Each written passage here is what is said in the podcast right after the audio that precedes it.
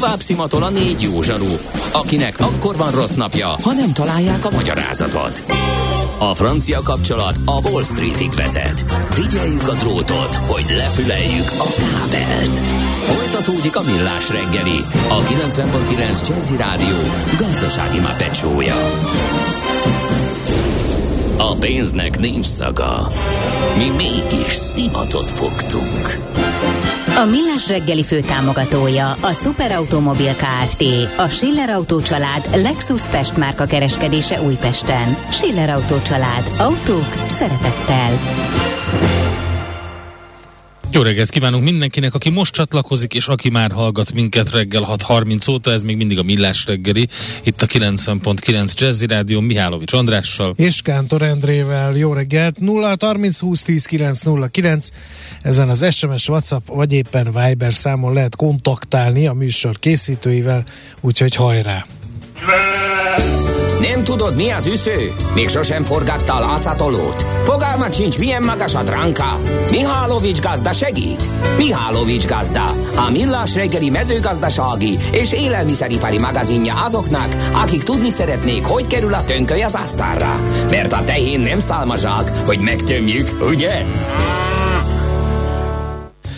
Hát ugye az orosz-ukrán háború mellett csak belopta a magyar sajtótermékek hasábérje magát a madár influenza és az ezzel kapcsolatos hírek, hogy ez inspirált arra bennünket, hogy egy kicsit mögé nézzünk itt a történéseknek, mert eh, számtalan hallgatói kérdést kaptam, nem mindent ért mindenki, úgyhogy dr. Bognár Lajos országos főállatorvossal most megpróbálunk egy ilyen kis gyors talpalót készíteni nektek. Jó reggelt kívánunk, főállatorvos Jó reggelt kívánok! Jó reggelt kívánok mindenkinek! Uh, ugye tele van azokkal a hírekkel a sajtó, hogy most itt ütötte fel a fejét, ott ütötte fel a fejét, és irgalmatlan magas számok röpködnek uh, a leölt állatokkal kapcsolatban, és ez évente többször előfordul ráadásul, úgyhogy az ember csak kapkodja a fejét. Először is tisztázzuk, mi ez a madárinfluenza? A madárinfluenza egy vírusos megbetegedés, amely valamennyi madárra veszélyes. Különböző tüneteket, különböző mértékű elhullást okoz, de minden madárban megjelenhet és elhullást okozhat. Két, alapvetően kétféle verziója van a patogenitás, tehát a fertőző képesség alapján. Van egy alacsony, illetve egy magas patogenitású madárinfluenza csoport. A magas patogenitású madárinfluenza csoport okozza ezeket a nagy járványokat, amelyekkel az elmúlt uh-huh. években, vagy az idén is uh, szembesültünk.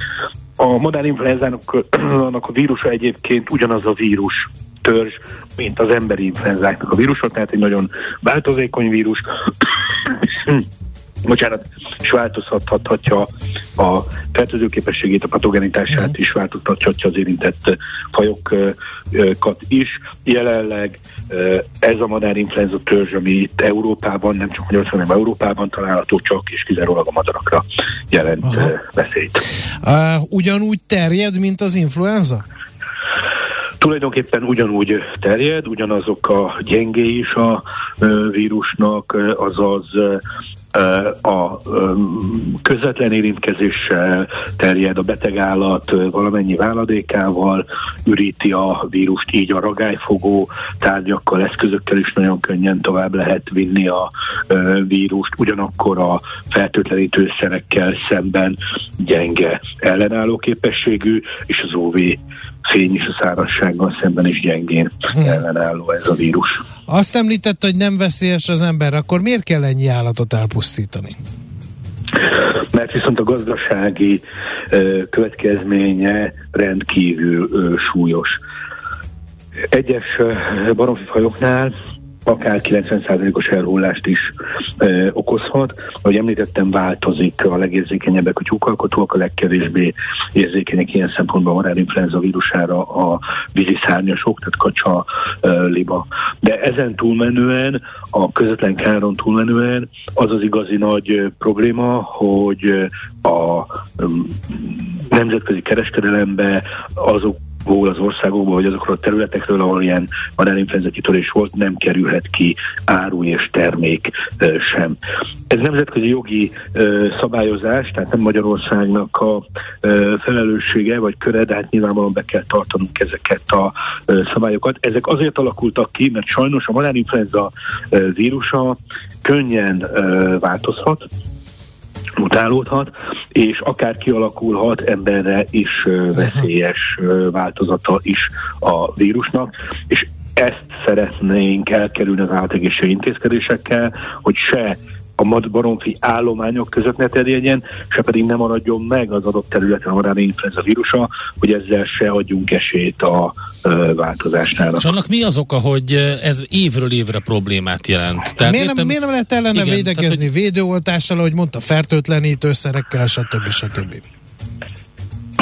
Hát haladjunk sorban, a, hogy miért jelentkezik egyre gyakrabban ez a vírus, az szintén nagy valószínűség a globális felmelegedésnek uh-huh. okozható. Ma már nem csak a vándorló madarak terjesztik ezt, hiszen nagyon régóta mondjuk, hogy a vándorló madarakkal érkezik meg az országba a madárinfluenza vírus. Az Európai Élelmiszerbiztonsági Hatóság kutatásai alapján ma már Európa egyes területein megmaradnak az európai vadállományokban is ezek a vírusok, vagy ez a vírus törzs, és ezért jelenik meg egyre gyakrabban, nem csak Magyarországon, hanem egész Európában a vírus, azaz megváltozott a a szokása a vírusnak, megváltozott a hordozóknak a ö, száma, és a ö, vírus törzs maga is ö, patogénembé ö, vált. Ráadásul Magyarországon is, és Európa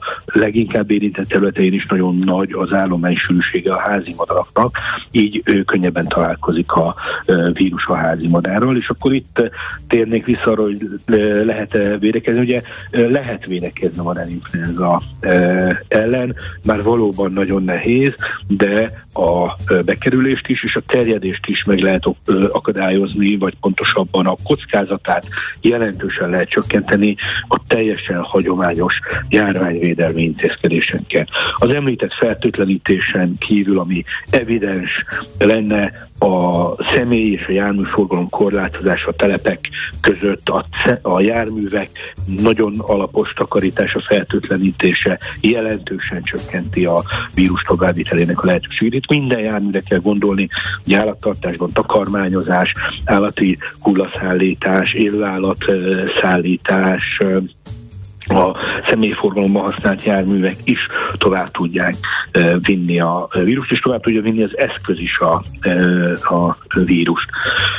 Nyilván, amikor már nagyon közel van egymáshoz egy-egy telep, 100-150 méteren belül találhatóak a madarak, nagy sűrű állományok, akkor már levegővel is terjed, tehát ha bejutott a vírus a uh-huh állományba. És hogy juthat be a vírus az állományba? Megint csak alapvető járványvédelmi intézkedések. Ha az alomanyag kint van a szabad ég alatt, azt könnyen e, beszennyezheti a e, vadmadár, hiszen ahogy mondtam, minden váladékával ürül, a bélsárral is ürül ez a vírus. Ha a takarmány kint marad a e, szabad ég alatt, akár csak rövid időre is, vagy az alom is csak rövid időre is kimarad, már is utat nyitottunk a vírus e, belépésének. Ha az ivóvíz e, e, kint van szabad ég alatt, ugye oda a vadmadár is beszállhat, már is lehetőséget teremtettünk a fertőzésre, és különösen nagy kockázat az, hogy maga a madár és a házi madár is kint tartózkodik a szabad ég alatt, ami sajnos a víziszárnyas tartásban egy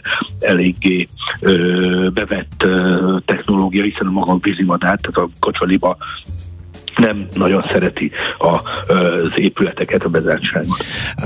Védőoltás létezik rá, vagy olyan gyorsan mutálódik, hogy nem lehet, mert hát rám ugye láttuk a koronavírus felütötte a fejét, ugye ez egy humán vírus volt, és viszonylag gyorsan sikerült rá oltást kifejleszteni. A védőoltással, vakcinázással kapcsolatban nagyon sok probléma merül fel. Ugye alapvetően mindig a vakcinázás egy nagyon jó állategészségügyi eszköz a megelőzés tekintetében. Van, tudományos alapon van ö, ö, madárinfluenza ellen is ö, vakcina, de sajnos, mivel a évek során változik a törzs, ugye itt most egy H5 H1N1 törzs van, de volt már H5N7 törzs is, vagy H1N1 törzs, tehát többféle törzs van, többféle vakcinára lenne szükség. Ugyanakkor, mint ahogy egyébként a Covid-nál is hallottuk, a vakcinálásnak akkor van igazán nagy előnye, nagy jelentősége, hogyha rövid idő alatt az állományok jelentős részét, mint 80%-át be lehet oltani. Ugye ez több 10 millió, 30 milliós nagyságrendű vakcináról van szó.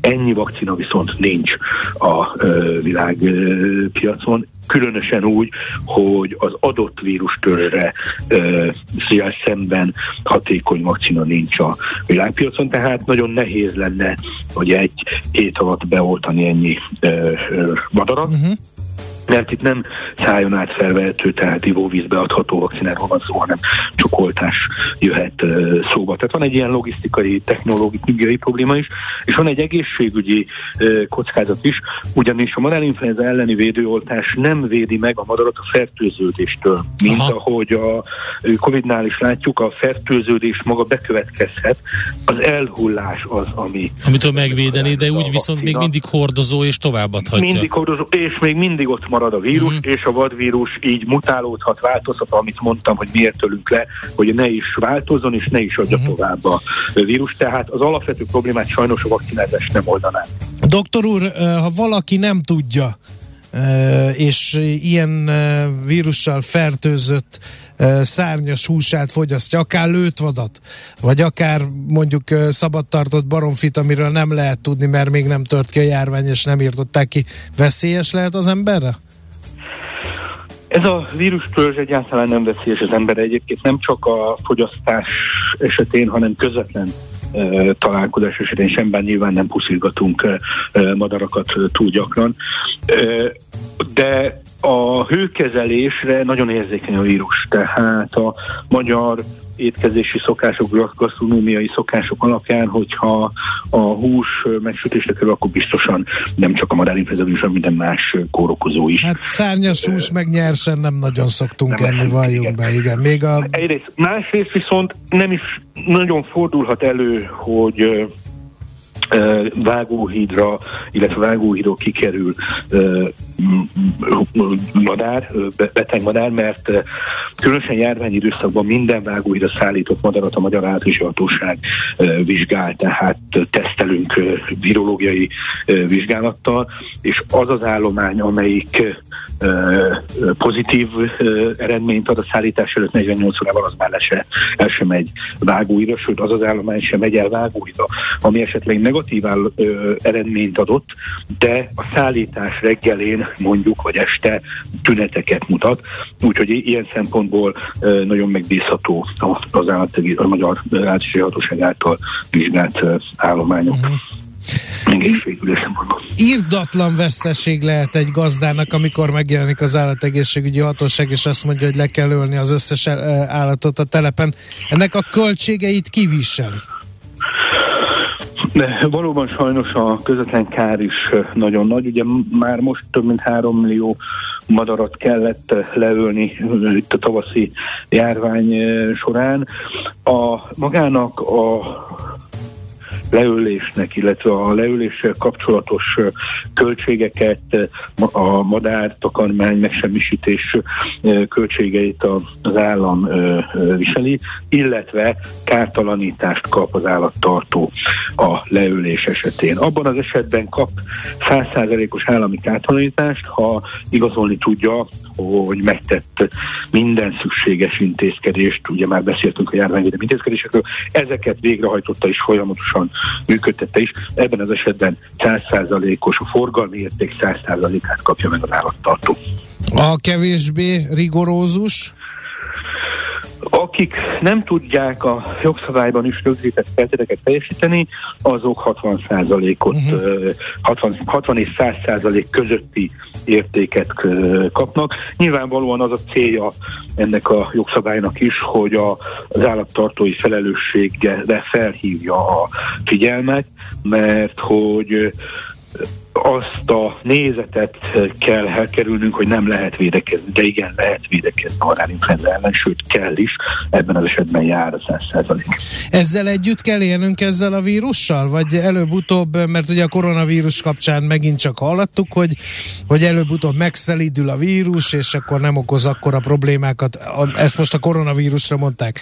De vajon a madárinfluenza is? Mert elég régóta velünk van, és elég komoly károkat okoz, tehát gyakorlatilag időről időre lenullázza a baromfi szektort, nem csak nálunk, hanem a világon. Ez meg hát ugye ellátási zavarokat, áremelkedés, stb. stb. Tehát, hogy ennek vannak még a sikerül megfékezni is egy-egy járványt gazdasági hatásai. Igen, valóban nagyon-nagyon súlyos gazdasági hatásai vannak európai, globális, magyar szinten is.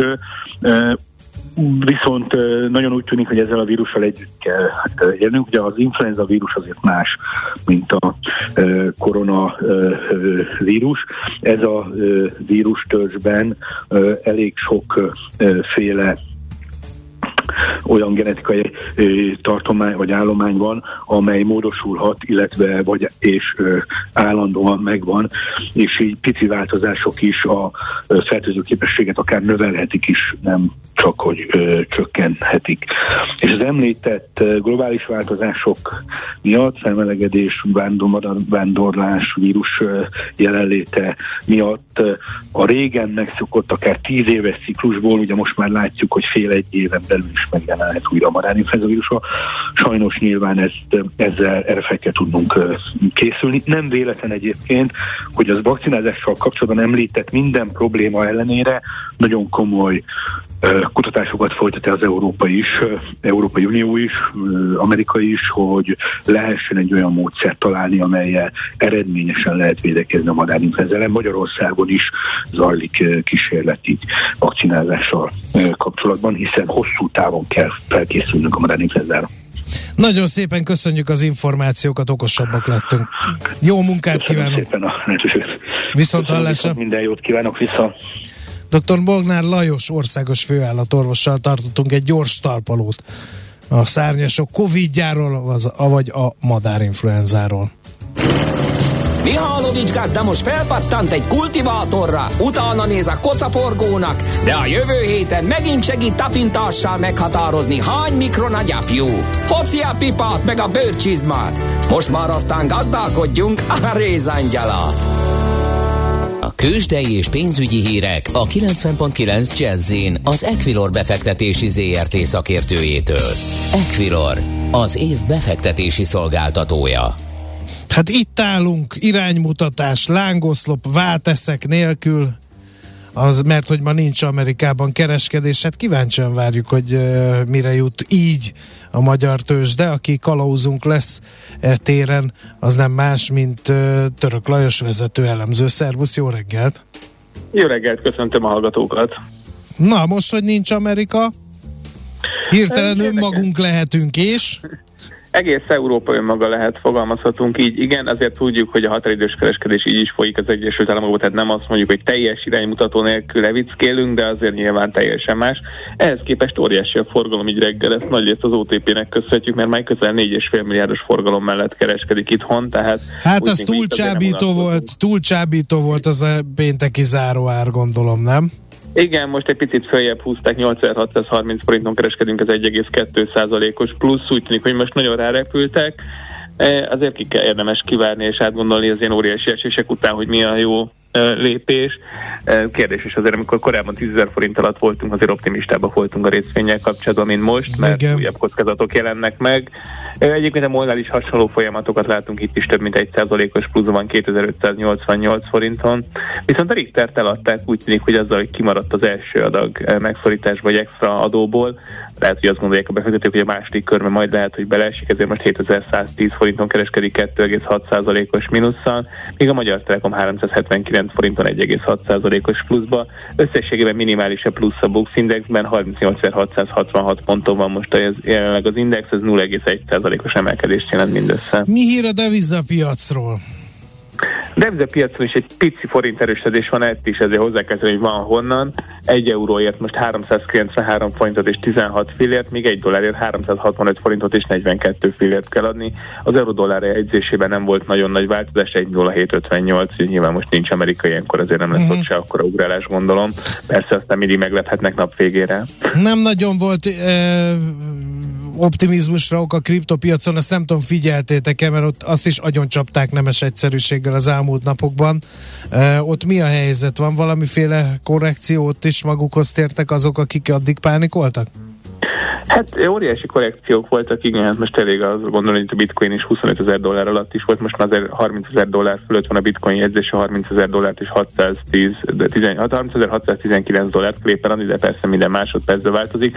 Az Ethereum is egy picit magára talált, itt azért voltunk 1700 dollár alatt is, most 1905 dollárt kell érte adni, de azért a 2000 dollár még mindig az is messze van, nem hogy a korábbi 3500 dolláros jegyzések, tehát itt mondhatjuk, hogy minimális magára találás azért van most a piacon, meg nyilván amikor jó a tőkepiaci hangulat, akkor itt is azért veszik ezeket az eszközöket is. Ugye múlt héten azért emelkedett végre a különböző fontosabb uh-huh. indexek, és egyébként Európában is már jó hangulat van, tehát a Eurostox 50 közel egy, a DAX is 0,7%-os pluszban van most, tehát elmondhatjuk, hogy a jó hangulatban azért a kriptoeszközök is szépen emelkednek velük együtt.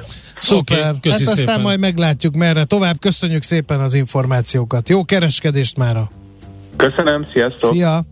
Török Lajos vezető elemzővel beszélgettünk. Tőzsdei és pénzügyi híreket hallottak a 90.9 jazz az Equilor befektetési ZRT szakértőjétől. Equilor, az év befektetési szolgáltatója.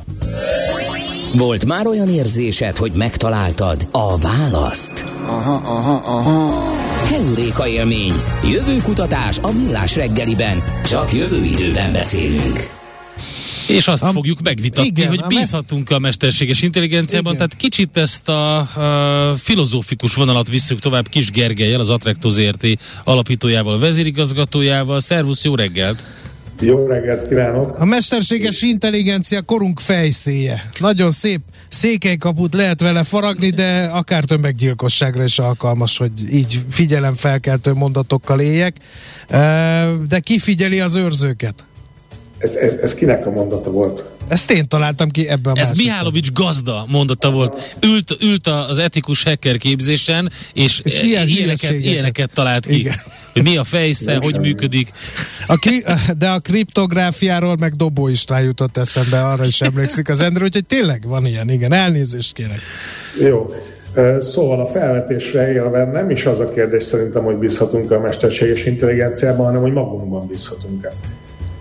És akkor, hogy, ez, hogy ugye a mesterséges intelligencia az egy olyan technológia, ami manapság egyre több tartalmat állít elő, és amikor mi emberként egy monitoron vagy egy képernyőn keresztül befogadjuk az információkat, akkor ugye a hat érzékszervünkből, ami van, kettőt használunk, a fülünket meg a szemünket használjuk, a többit azt a képernyőn keresztül nem és ebből tájékozódunk. Ugye ezekből az információkból vonjuk le a következtetéseinket, és alakítunk ki ilyen bizalmi értékelést, hogy akkor valamiben bízunk, vagy valamiben nem bízunk. És a deepfake technológia, tehát a mesterséges intelligencia egy csomó ö, ö, tartalmat képes alkotni, képes képi elemeket is alkotni, meg képes hang elemeket is alkotni. Ugye korábban beszéltünk már a The Next Rembrandt projektről, Ami, ami ugye Rembrandt festményt állít elő, Rembrandt munkái alapján, illetve van egy, ami a hangnál valami hasonló, a Sony-nak a hangmérnökei alkották meg a Deep Bach nevű ilyen audiórendszert, ami meg Bach kottákat tanult meg, és utána olyan, olyan Bach-szerű dolgot alkotott neked belőle, hogy elképesztő, és senki meg nem mondaná, hogy az úgy nem Bach. Azt nem, tudom, hogy, nem tudom ugyanez az algoritmus, de ráeresztették a, a könnyű zenére is. Van egy csomó ilyen um, Red Hot Chili-szerű, uh, és ehhez hasonló, amikor a mesterséges intelligencia készít a, a, a már meglévő hanganyagból, rak össze újat, és akkor... De, az igen, a, igen, de ez, ezek az ijesztő példák, de az a meg megnyugtató példa, hogy a világ legjobb viccét még a mesterséges intelligencia nem tudta megírni. Hát én azért olvastam nagyon jókat, de ehhez ilyen, tudod, az is kell, hogy ki az, aki fogadja. Ja, igen. Hát igen. a, ugye az volt a klasszikus, az a miért ment át a csirke az úton, hogy betekerjen egy lámp, egy, egy izzót. Az Igen, volt a ez válasz, volt, ezt, igen. ezt írta a mesterséges intelligencia. Szerinte ez Ezt vicces. egyszer felolvastuk egy ilyen ö, ö, technológiai fórumon a- az Andrással, több száz ember előtt, és volt, aki nem röhögött. De Volt, voltak, egy tényleg? páran voltak, akik. Persze.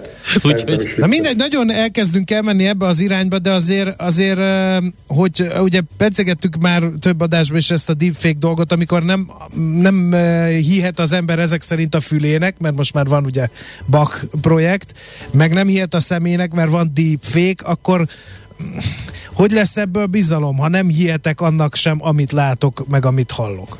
Hát igen. Ugye két, kétféle oldalról is meg lehet ezt közelíteni, sőt, sokféle oldalról. Az egyik az, hogy vannak olyan technológiák, amik ilyen ellen, ellen deepfake, tehát hogy ők olyan mesterséges intelligencia technológiák, amik megtanulják megkülönböztetni a deepfake-et a nem deepfake-től, de akkora mennyiségű anyag zúdul az internetre, hogy ezt természetesen nem lehet mindenhol használni. Aztán lehet olyan választ is adni, hogy itt van a blockchain technológia, ami ugye egy ilyen beépített bizalom uh, igazából, az egy, az egy, ez egy bizalmi rendszer, de ezt sem minden esetben lehet alkalmazni, illetve meg lehet közelíteni jogi, meg szabályozói oldalról is ezt a kérdést, hogy mennyire engedjük a technológiának a használatát, meg kinek engedjük a technológiának a használatát, illetve jogi oldalról, hogy hogyan fogjuk meg egyáltalán ezt a kérdést, meg aztán hogyan szankcionáljuk. A baj az, hogy, a baj az, hogy akár hányszor így beszélgettünk ilyen technológiáról értő emberekhez, és most tök mindegy, hogy 3D nyomtatás vagy bármi máson terítéken, általában úgy van, hogy a szabályozás le van maradva a technológiához képest. Akkor nem lehetünk túl optimisták etéren a mesterséges intelligenciát illetően. Én egyáltalán nem vagyok optimista, meg ezt tudjátok, hogy, hogy sose voltam ezzel kapcsolatban. Szerintem egyrészt demokratizálódik a technológia, egyre többen férnek hozzá, a GitHub tele van jobbnál jobb AI use case amiket bármikor elkezdhetsz használni. Hát ez po, igen, igen, pont mindenki csinálhat magának öm, Mindenki, ilyet, és, és És a kezdve va- ez olyan, mint a drónozásnak a hajnala, amikor össze-vissza röpkedhetett bárki bárhol, aztán rájöttek, hogy ez nem annyira jó dolog, főleg a repülőterek környékén, meg egyébként is ott, a, a, ahol, ahol egy drónnal be lehet látni az ember privát szférájába, az adatvédelmi, meg ö, egyébként sem személyes védelmi okokból sem teljesen jó. A, a drónt azt valahogy könnyebben szabályozhatónak érzem, mert ez mégiscsak egy fizikai dolog. Uh-huh. De ezt az AI-t, ezt, ezt megmondom őszintén, én nem. A, a, már, már hogyha abból indulok ki, hogy a, mennyire erősödik ugye folyamatosan a számítási kapacitás, meg mindenféle perifériáknak a kapacitása, hálózati sávszél, RAM, nem tudom, ezer ilyen dolog, akkor ugye most 2022-ben lehet, hogy valamit nem tudunk megcsinálni, de 10 év múlva olyan brutál erős technológiáink lesznek, hogy ez nem fog korlátot szabni annak, hogy erős AI-okat használjunk a garázsban. Mert most ugye lehet azt mondani, hogy a, a, van ez a szuper durva szövegértelmező rendszer, a GPT-3, ami szintén tud alkotni különböző íróknak mondjuk a stílusában, és ennek a betanításának a költségeinek az áramszámlája volt 4 millió dollár. Uh-huh. Tehát az, hogy feltanítasz egy, egy ilyen iszonyú neurális hálót 180 milliárd paraméterrel, annak 4 millió dollár volt a költsége, de 10 év múlva nem ennyi lesz, 20 meg aztán főleg nem. Hát ezt akartam Tudod, kérdezni, hogy-. Igen, hogy talán ez a szabhat esetleg gátat neki, hogy ugye mindenkinek, tehát azt is mondhattuk volna, hogy akár szuper számítógépe is lehetne mindenkinek, mert elérhető minden hozzá, de hogy azt összerakni az nagy erőforrás, és éppen ezért talán ez fog gátat szabni, de versenyhelyzetet is egy kicsit torzítja, hogy akinek sok pénze van, az nagyon erős AI-t fog tudni építeni, vagy fe, tanítani, akinek meg kis pénze van, annak annak meg kicsi AI-ja lesz, ami nem olyan jó. Így van, mondjuk ha 98-ból nézed, akkor most éppen szuper számítógéppel a zsebedben rohangálsz. Uh-huh. Tehát e- ezt mondom, hogy 22 van, 40-re itt lehet, hogy nem tudom én, a bőröd alatt lesz a kvantumkomputer, vagy fogalmam sincsen. De hát, hogyha, hogyha 20 évvel ezelőttről nézed, akkor ez nem volt megjósolható ez a, ez a viszonyú technológia boom, és az AI az egy, az egy elképesztően erős technológia. Tehát Már akkor- most is az van, hogy azt tesz a szemed elé, meg azt tesz a füledbe, amit az alkotója akar elérni, tehát ez a, ez a, nem bízhatsz magadban, és ugye, hogy visszatérjünk Andrásnak az előző kérdésére, hogy lehet ezt mindenféle technológia, meg szabályzói oldalakon, vagy, vagy aspektusokból kezelni, meg szükség is van rá, de alapvetően Szerintem a, a, ugye a józanész az, ami a, az, ami a válasz a végső kérdésre, hogy a, hogy a józan eszedre hogyan tudsz hallgatni, és ez meg azért nehéz kérdés, mert evolúciósan az ember az nem szeret a józan eszére hallgatni, mert az nagyon sok energia. Ugye gondolkodni az egy, az egy piszok nehéz dolog, rengeteg cukrot éget, és úgy sokkal jobban szeret az ember így ösztönösen ellenni. Ami, De ez amiben... is veszélyes, mert most még nincs mesterséges intelligencia, és nincs deepfake tömegével rászabadítva az emberekre. De gondolkodjunk a, el azon, hogy a lapos földhívők egy nagyon komoly szekta. A, nem léteznek madarak, mert azok mind az amerikai kormány, meg az oroszok, Igen. meg a drónjai, ezek mögött is vannak olyan, és ezek még olyan emberek, akiket nem tévesztettünk meg e, ilyen technológiai eszközök. Pontosan, pontosan, pontosan ez az, amit mondasz, és, és mondom még egyszer, tehát a józanész, meg, meg az, hogy olyanokban ez, ez az intuíció dolog, hogy intuitíven megítélsz valakit 20 hát millisekundum alatt, hogy benne megbízol-e vagy nem, ugye így működtünk 300 éve. Mert ez, mert ez, ez, ez működtette az evolúciót, és ez egy jó dolog volt. De most egy kicsit ez ilyen tévútra visz, mert ránézel a képre, megnézed a videót, a bizalmat ébreszt benned, hiszen úgy van megkonstruálva, de valójában az, ez téged átver. Tehát nagyon, nagyon erős a technológia, és a, a józan ész mellett meg az, hogy vedd körül magad olyanokkal, akiknek szintén van józan esze, vagy te úgy ítéled meg, hogy, hogy ők tudnak tájékozódni, nem tudom én, az ő szavukra lehet adni, és egyébként szerintem pont ezért az influencer marketing, ami, amit most ilyen még ilyen felszínesen szerintem ez ilyen 1.0-ja az, ami most van az influencer marketingnek, az tök meg fog erősödni. Mindenféle mély szakmai területeken is, mert szükség lesz ilyen, ilyen azonos, azonosulási pontokra. Igen, de csak felteszi a kérdést a hallgató, hogy lehet, hogy nem is Mihálovics meg Kántor beszélnek, hanem egy mesterséges intelligencia az őket. Honnan fogom tudni, hogy az az influencer tényleg létező valaki? Nem biztos, hogy létező valaki. Hát William Gibson már a 80-as években megírta ezeket a mesterséges intelligencia szupersztárokat, és ha megnézed a, az Abba koncertet, ami ugye most volt Nagy-Britanniában, ott már a, az abba, abba, abba tárok léptek fel, az avatárjaik 3, 3D-ben, úgyhogy már itt van a küszöbben ez a dolog. És egyébként vannak olyan Twitter accountok, akik meg, meg YouTube-os, YouTube-on is vannak már olyan personák, akik nem igazi uh, uh-huh. emberek, de úgy néznek ki, és nagyon al- alig megkülönböztethető a mondani valójuk is, meg a, meg a képi világuk is a valódi emberektől, és mondom, brutálisan fejlődik a technológia, tehát az a legfontosabb üzenet mindig ezekben a műsorokban, hogy mi emberek ilyen lineárisan, ilyen nagyon lassan növünk, és úgy alkalmazkodunk a világunkhoz, a digitális technológia az meg abszolút exponenciális. Na de most akkor azt mondod, hogy bízhatunk el mesterséges intelligenciában munkacímre, azt mondod, hogy nem. De ha nem bízhatunk, és nem is tudjuk ezt csekkolni, akkor mi lesz? De akkor totál ki vagyunk szolgáltatva egy technológiának, akkor a jövőkutatóknak, akik azt mondják, hogy mi megteremtettük a saját következő evolúciós lépésünket, ami eltörölheti az emberi fajta földszínéről, akkor ez jön? Nem feltétlenül ez jön, ezt is végigbeszéltük milliószor, hogy, a, hogy az egyik oldalán a skálának azon, amit mondasz, hogy különböző egzisztenciális fenyegetések, meg különböző egzisztenciális katasztrófák, amik az emberiséget érik, a másik oldalán a skálának meg egy ilyen szuperboldog, nagyjából halhatatlan állapot, kolonizáció, mars, univerzum, mit tudom én, tehát ezt ugye a Stephen Hawking mondta, nem, nem, de azt hiszem, hogy ő mondta, hogy az AI megteremtése az vagy az emberiség legjobb, vagy a legrosszabb cselekedete volt, csak még nem tudjuk, hogy melyik. Igen. Remélem, hogy tőle idéztem. Oké, okay, hát izgalmas, folytassuk innen, köszönjük szépen! Köszönöm, sziasztok! Szia, szia! Egy kicsit arról filozofálgattunk Kis Gergelyel, az Attracto ZRT alapító vezérigazgatójával, hogy bízhatunk-e. Szerintem igen, mert nevetett azon a viccen. Tehát Onnan... Nem, az pont azt igazolja. Nem, azt, nem azt igazolja, hogy ő volt. Tehát figyelj, azon a mesterséges intelligencia nem tud nevetni, csak csinálni tudja. Ja. Szóval, hogy bízhatunk-e a mesterséges intelligenciában, erről beszélgettünk. Keuréka élmény, a millás reggeli jövőben játszódó magazinja. Mindent megtudtok. Majd. Azt mondja, a szavazásunkra egy pillantást vetünk a Viber csoportunkban. A Real Madrid nyerte ugye a labdarúgó bajnokok ligája döntőjét szombaton a Párizsi fináléban 1-0-ra legyőzte a Liverpool együttesét. A Liverpool végig támadott, a Real Madrid nyert. Ez volt az egyik címlap, amit olvastam. Nekem borzasztó unalmasnak tűnt, de megkérdeztem a hallgatókat. Azt mondja, 70% hogy nem nézek focit. Úgyhogy ez elég erős. Inkább valaki javasolta a hoki döntőt, hogy az sokkal nagyobb királyság volt. Egyébként izgalmas volt a meccs, nagyon élveztem 17 százalék, baromi unalmas volt, majdnem elaludtam 13. Tehát aki viszont nézte, ott majdnem fele-fele arányban osztik meg az, hogy izgalmas volt, vagy unalmas, ebből is látszik, Így hogy ez eléggé érdekes. Hát szerintem a Madrid fanok írják, hogy barom izgalmas volt, talán, nem tudom.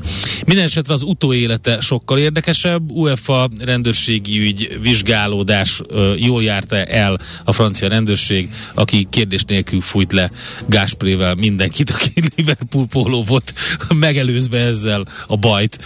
Úgyhogy ez majd egy érdekes történet lesz, hogy mire jutnak. Na jó, köszönöm szépen! Köszönjük az egész napos figyelmeteket, mint hallhattátok mai műsorunkban, embrionális eredményekkel már rendelkezünk. Az egyfőre jutott GDP tekintetében Budapest eh, egész Európában az élmezőnybe tartozik, de még eh, az életszínvonal és egyéb mutatók terén is utol nem érjük a nyugatot, addig mindenkinek kettőzött erővel kell eh, tevékenykednie, ezt várja el tőletek a vezetés. Bármi legyen is ez a vezetés. Mi addig elmegyünk felkészülni a holnapi napra, mert 6.30-tól természetesen holnap is lesz millás reggeli, tartsatok akkor is velünk. Mindenkinek erőteljes, lendületes, meetingekben és kollégáris kapcsolatokban gazdag, boldog, szép hétfőt kívánunk. Sziasztok! Már a véget ért ugyan a műszak, a szolgálat azonban mindig tart, mert minden lében négy kanál. Holnap reggel újra megtöltjük a kávés bögréket, beleharapunk a fánkba és kinyitjuk az aktákat. Addig is, keressetek minket az arcaktákban, a közösségi oldalunkon. A mai adás podcastjét pedig holnapunkon. Millás reggeli, a 90.9 Jazzy Rádió gazdasági mapetsója. Ha csak egy műsorra van időd idén, tégy róla, hogy ez legyen az. Csak egy dolog lenne még. A Millás reggeli fő támogatója a Superautomobil KFT, a Schiller Auto család Lexus Pest márka kereskedése Újpesten. Schiller Auto család. Autók szeretettel. Műsorunkban termék megjelenítést hallhattak. Ezt tudtad? A Millás reggelit nem csak hallgatni, nézni is lehet. Millásreggeli.hu Benne vagyunk a tévében. New York, London, Hongkong, Budapest. Tősdei helyzetkép a legfrissebb árfolyamokkal, zárási adatokkal, kibocsátói hírekkel a Millás reggeliben minden hétköznap reggel 6 óra 50 perckor.